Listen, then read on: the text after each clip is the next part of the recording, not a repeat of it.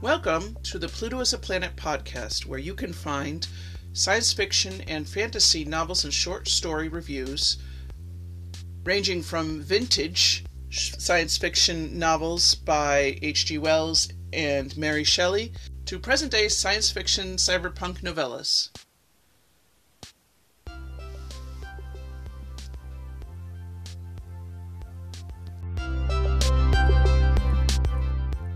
In this episode, I will be reviewing the short story Mortal Gods, written by Orson Scott Card, published in the magazine of fantasy and science fiction in January of 1979.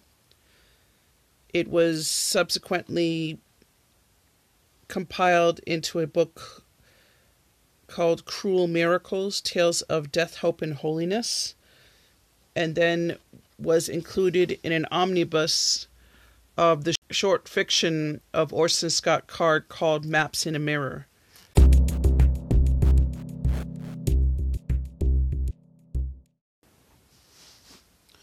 Orson Scott Card first started writing science fiction because he submitted a story to Ben Bova, who's a well known um, publisher of science fiction and short stories.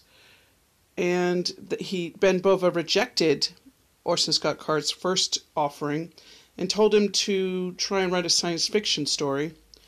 And Orson Scott Card returned with Ender's Game, the short story, which was in 1977.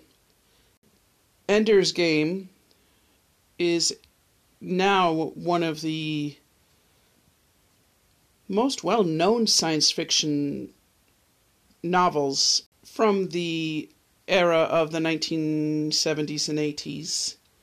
I would say the late 20th century science fiction novel pantheon, he is Ender's Game is up there at the top.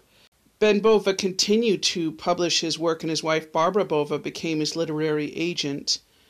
And this is yet and again one of those things where I am noticing this trend of authors often get help, they get mentored by other authors or by publishers, and I see Ben Bova's hand in a lot of the stories I have been reviewing so far. He seems to always be in the background, um, which I at some point I'm going to need to do a podcast about Ben Bova. I think because um, he definitely had an an incredible influence on science fiction uh, in the late 20th century. Orson Scott Card's best known story is Ender's Game. Orson Scott Card won the award for Best New Writer for Ender's Game in 1978, the short story version. In 1985 and 1986, Ender's Game won the Nebula and Hugo Awards. And in 1986 and 1987, he won the Nebula and Hugo Awards for its sequel, Speaker for the Dead.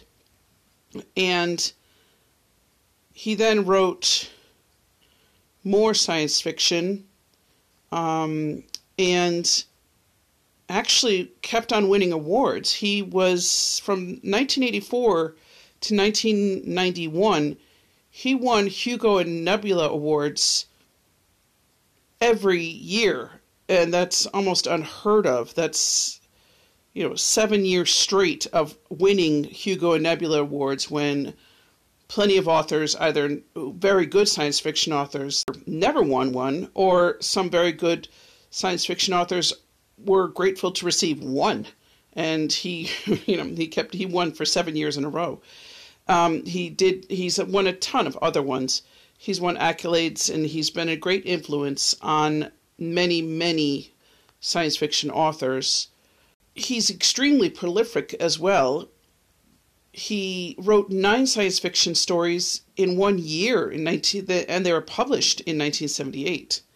He has written several sequels and prequels to Ender's Game, and he also wrote a parallel timeline uh, from Ender's Game called um, Ender's Shadow, which is about uh, one of Ender's friends named Bean, which was also a great uh, series. Uh, he's written a series that is heavily based in his Mormon faith called um, Alvin um, Prentice. Um, it's the Alvin the Prentice the Maker series, and he has written over 50 short stories. I personally, well, I can't say if I like his short stories or his novels more. It really depends. Because a lot of times his novels end up being sort of like short stories that have been connected together. His stories are imbued with a great deal of philosophy because he really is extremely good at writing succinctly about ideas and thoughts of people and he creates beautiful worlds and he can do it very easily not easily. He makes it look easy. He can create a world in like two sentences which I, I think is really beautiful. And he and his characters are really very well written. You connect to them a lot. He he does have a tendency of writing from the viewpoint of um, exceptional child or um, who grows up and does like a journey, uh, a hero's journey sort of thing. But he can write really well from the viewpoint of an alien and make you sympathize with an alien or empathize with an alien, which is not so easy to do. So he can he's he is a he is a really brilliant writer. Um, unfortunately, he is also a problematic writer. I do highly recommend his books, but I would also say it's important to also be aware of his viewpoints and I'm going to discuss more of that later. What do I say about Orson Scott Card that hasn't been already said? He's one of the powerhouses of the science fiction world right now. He I I think one of the reasons why it took me so long to get this next episode out was well one of the reasons was is because I ended up suffering a concussion um, from trying to move something in a in a um, garage up in the rafters, and there was a door up in the rafters, and it slipped and fell on my head, and gave me a concussion, which put me um, not necessarily well. It did put me on a commission for a couple of days, um, and it definitely did not put me in the mood to want to uh, do a podcast for a couple of weeks. So I do hope I have some followers, and if I do, I do apologize that I haven't um, had a newer podcast sooner. But the other reason why is because I was thinking, oh, I really should include Orson Scott Card because I am such a fan, even though it's very problematic now because um, Orson Scott Card ended up um, being very controversial in his comments about uh, people who are gay or um, LGBT um, plus, and because he spoke out so vehemently and was so bigoted a lot of people have decided to not read his books anymore and not read his stories and they boycotted the this all kind of came out when the movie Ender's Game came out which um really wasn't that great of a movie uh, and really didn't capture it really didn't capture the story Ender's Game is a brilliant story um, and it really didn't capture the the essence of Ender's Game. Um, the only thing I can say is that when they did the the battle scenes in the um, in the battle school, uh, that actually opened my eyes into what it might have looked like. But other than that, I mean, I wouldn't dare try and review Ender's Game, even the short story Ender's Game, because it's so famous or infamous that it's been reviewed by people much better at reviewing than me. So I thought I would do one of his earliest stories. I was actually really surprised. I, was a bit naive about Orson Scott Card when it was um, when I I'd heard that he was so homophobic because in one of his more famous stories, um, or, or, in one of his more um, popular novels, which I really loved, called Songmaster, one of the main characters is gay, and I thought, oh well, that can't be then that he's, you know, he's not home. He can't be homophobic because one of his main characters is gay and was written very sympathetically and.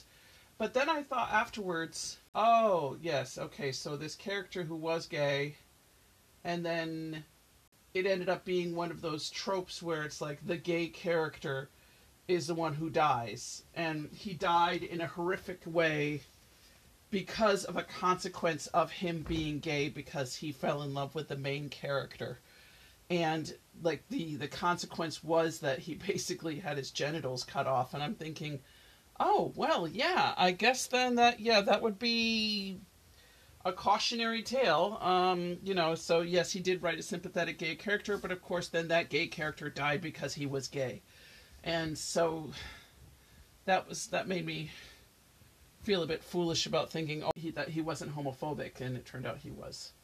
So I don't know what the answer is. There are there's a really great article written. Um, I can't remember the name of the author, but she wrote uh, about how um, I think it's called Orson Scott Card, um, friend, author, mentor, bigot, and it's about. Um, she writes about how she was a friend of Orson Scott Card's. He was a mentor of hers. He, um, she actually went to one of his writing camps, which I always really want to go to all these writing camps that I keep on hearing about, where people like go and I don't know. I kind of imagine that people like go and live in cabins and just write and have like seminars. Wouldn't that be awesome? Like you were like in the woods and all you had to do was just write stories for like a month maybe not a month. It might be too much for a month, but for like two weeks, you're out in the woods and you're writing stories and you're comparing your stories to other writers with other writers and you're like having all these workshops and you know sessions where you're you know telling each other the stories and giving each other advice and so the workshops that's what they're called yeah like so like the ohio workshop and Orson Scott Card has those as well or he used to she used to go to those and um, she wrote that she actually ate at his table, met his family. And then when she came out as gay, found out that um, he was very homophobic and spoke out against, you know, her and her her existence as a gay person and it's just really sad i mean i just she writes about how she would never watch Ender's Game and she won't read the book again, but she still keeps the book because it was an important part of her childhood. Where, like I said, you know, she was a very gifted and, and intelligent, is a very gifted and intelligent person, but was a very gifted and intelligent child, and how it's very difficult sometimes to be a gifted child and to be far ahead of your peers and have to deal with bullying and all that all that goes along with it and how to navigate the world and people judging you and people taking advantage of you. And Ender's Game helped her, but then the writer of Ender's Game ended up being vehemently, virulently, uh, vitri- I'm saying a lot of V words, but being very vitriolic about her describing her lifestyle and being just pretty awful. And I don't really know the answer to that because it's a it's a situation of how do you separate the artist from the art. Um, I remember my friend Tracy has she recommended a story for me because I remember I think I was probably about Orson Scott Card actually, but there's a story about um, the same thing where it was talking about Pablo Picasso and how he ruined so many women's lives and how do you separate his art from from him it's really difficult to to try and try and figure out is Orson Scott Card a brilliant writer? Yes. Is he a good man who does bad things? Or is he a bad man that does good things? Um, the dichotomy of the human soul. Does he have to answer for everything he does? I don't have the answer to that. And I think you just have to make your own decision because I'm not going to tell you who, who and what to read. Aside from telling you that whether writing is good or not, or whether a story is good or not, and maybe after you've created something, it's kind of like when you give something to somebody.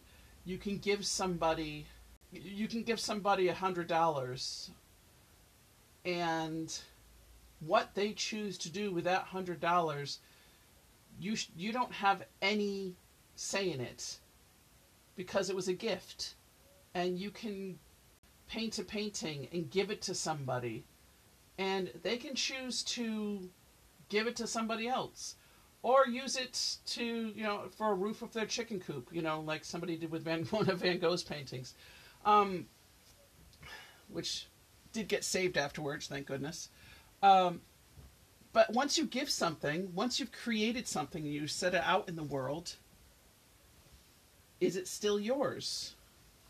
And does it have to answer for your crimes?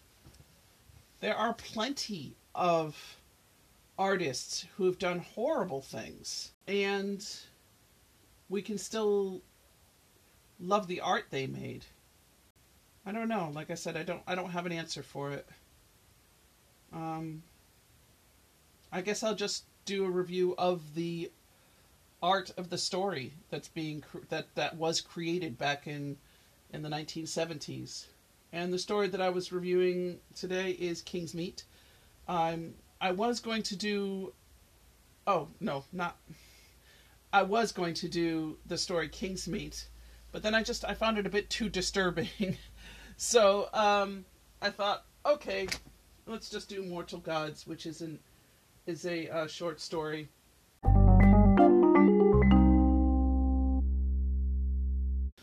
At the introduction of Cruel Miracles, which is a compilation of Orson Scott Card's short stories about death, hope, and holiness, which have a religious tone to them. Quite a lot of them do in the introduction, Orson Scott Card wrote, I believe that speculative fiction, science fiction in particular, is the last American refuge of religious literature.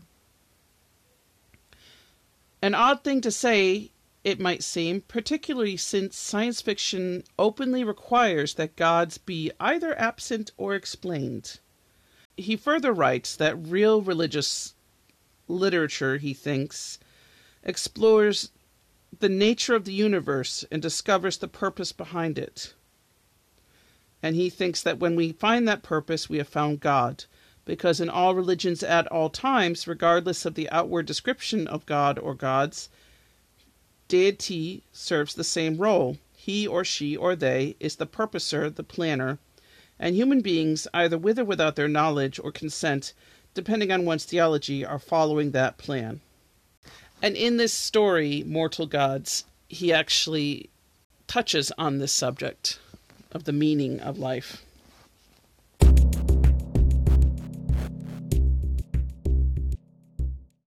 The first sentence that you read in the short story Mortal Gods is the following The first contact was peaceful, almost uneventful. Sudden landings near government buildings all over the world brief discussions in the native languages, followed by treaties allowing the aliens to build certain buildings in certain places in exchange for certain favors. Nothing spectacular.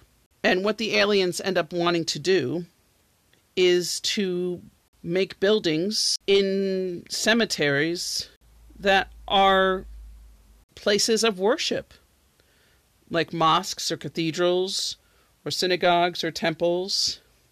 And what happens is just that these these aliens are resident in these buildings and anyone can walk into them and just sit and talk to these aliens and the aliens give them their full attention and then they listen to the stories and then the people leave feeling that somebody's listened to them who's traveled for thousands of light years. Uh, the aliens also bring some technology, and they furthermore uh, prove that people can't travel to other stars, that they are stuck living in this solar system because faster than light travel doesn't exist.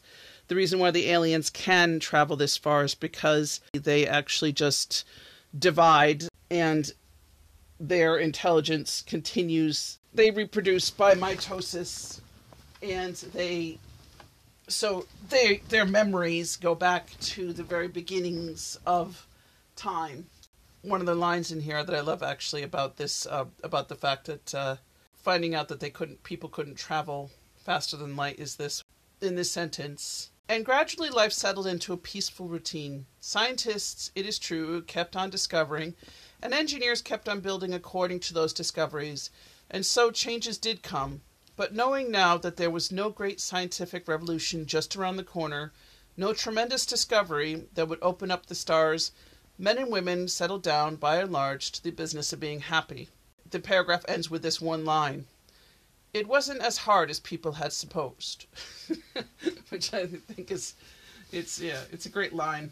So with that expository beginning, it the story continues with a man named Willard Crane who watches these aliens um, who have a temple built in Salt Lake City in the middle of a cemetery, which I'm actually curious about because I have a friend Anne who lives in Salt Lake City and actually gives the address uh, from 7th Avenue and the L Street to the cemetery not far away. I'm going to have to ask her if there's a cemetery there where practically everyone had been buried.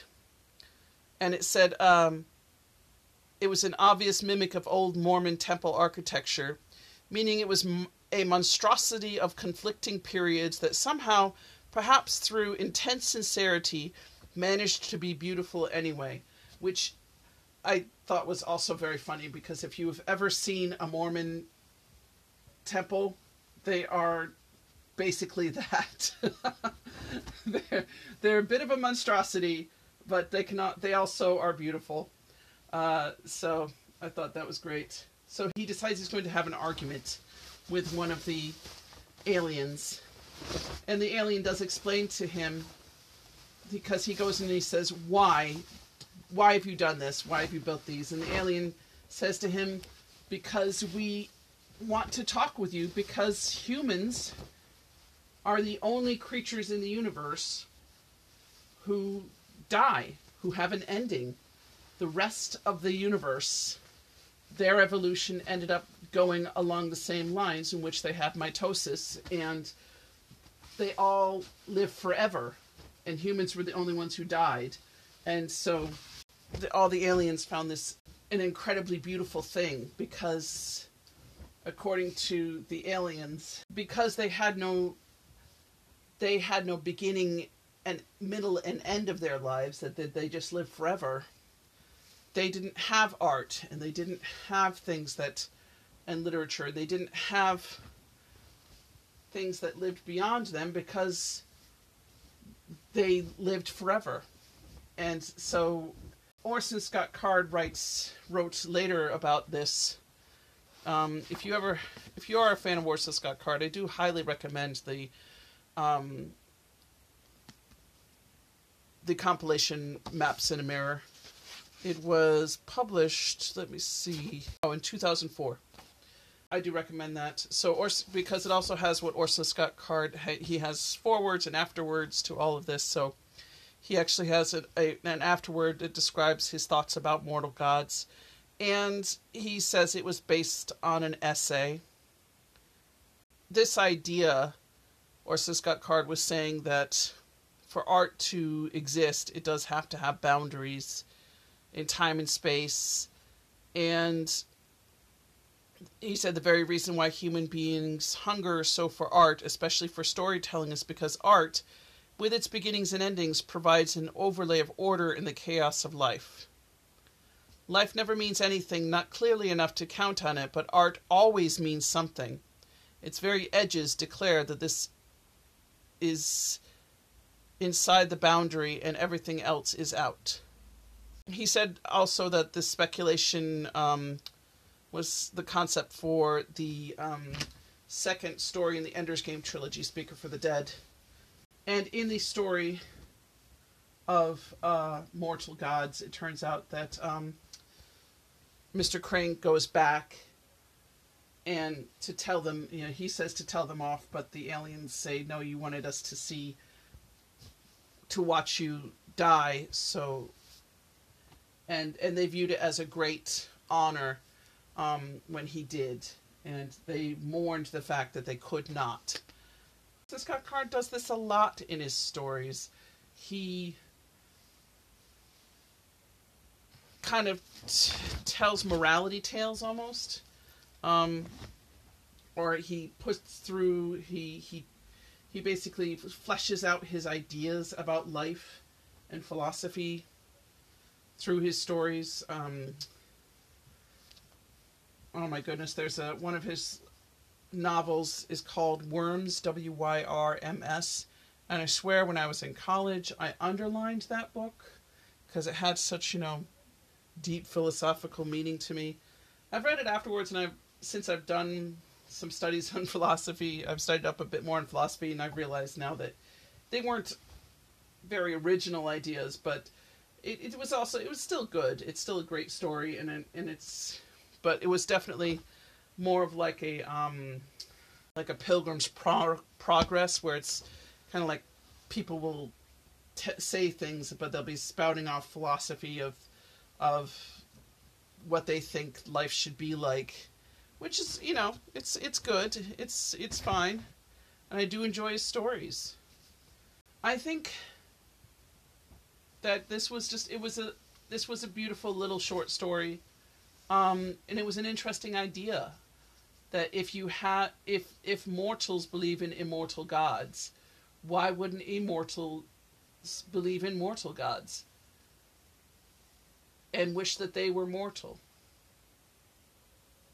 I think this has been viewed on you know, it it's been researched or it's been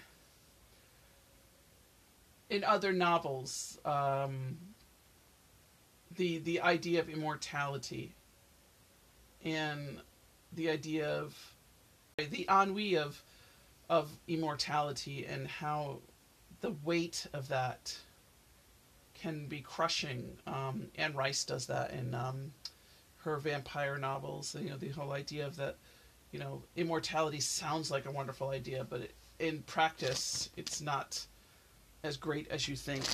And actually, in my own experience, my grandmother on my father's side lived to be 104. And I asked her one time, um, Grandma, what's it like to be, you know, to live to be over 100? And she said, it's not all it's cracked up to be. Um, because my, you know, she, li- she outlived two husbands. And she said, you know, my husbands have died and all my friends have died.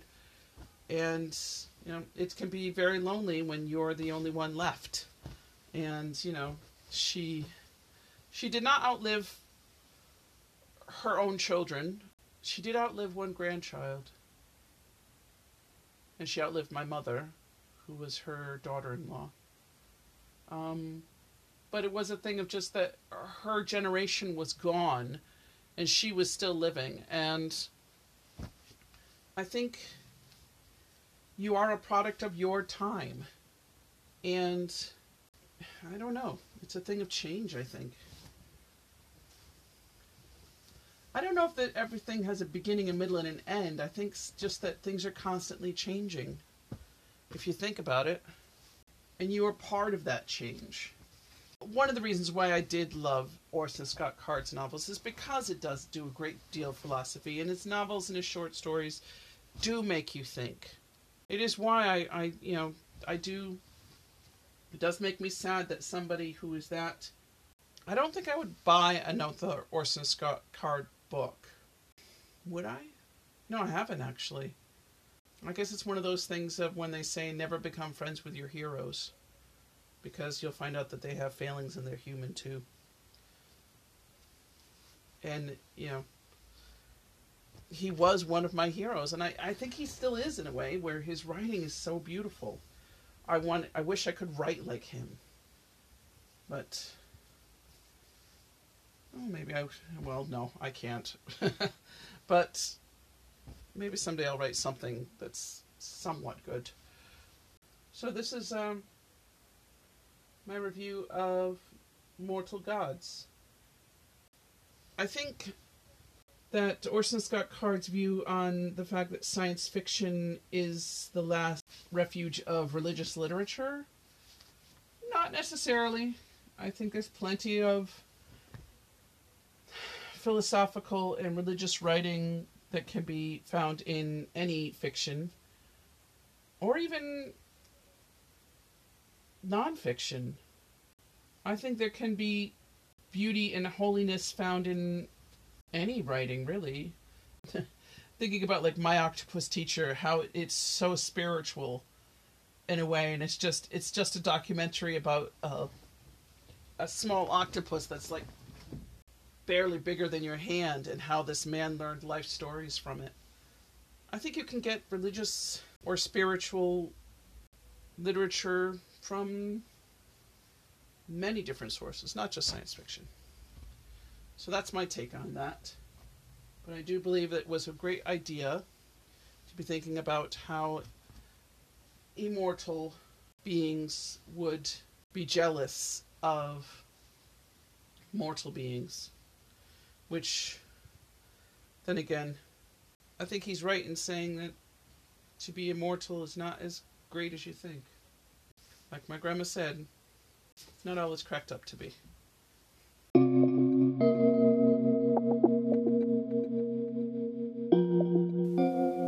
Thank you for listening to this episode of Pluto is a Planet. As always, if you have any short stories or science fiction fantasy novel that you would like me to review, please let me know through Anchor messaging.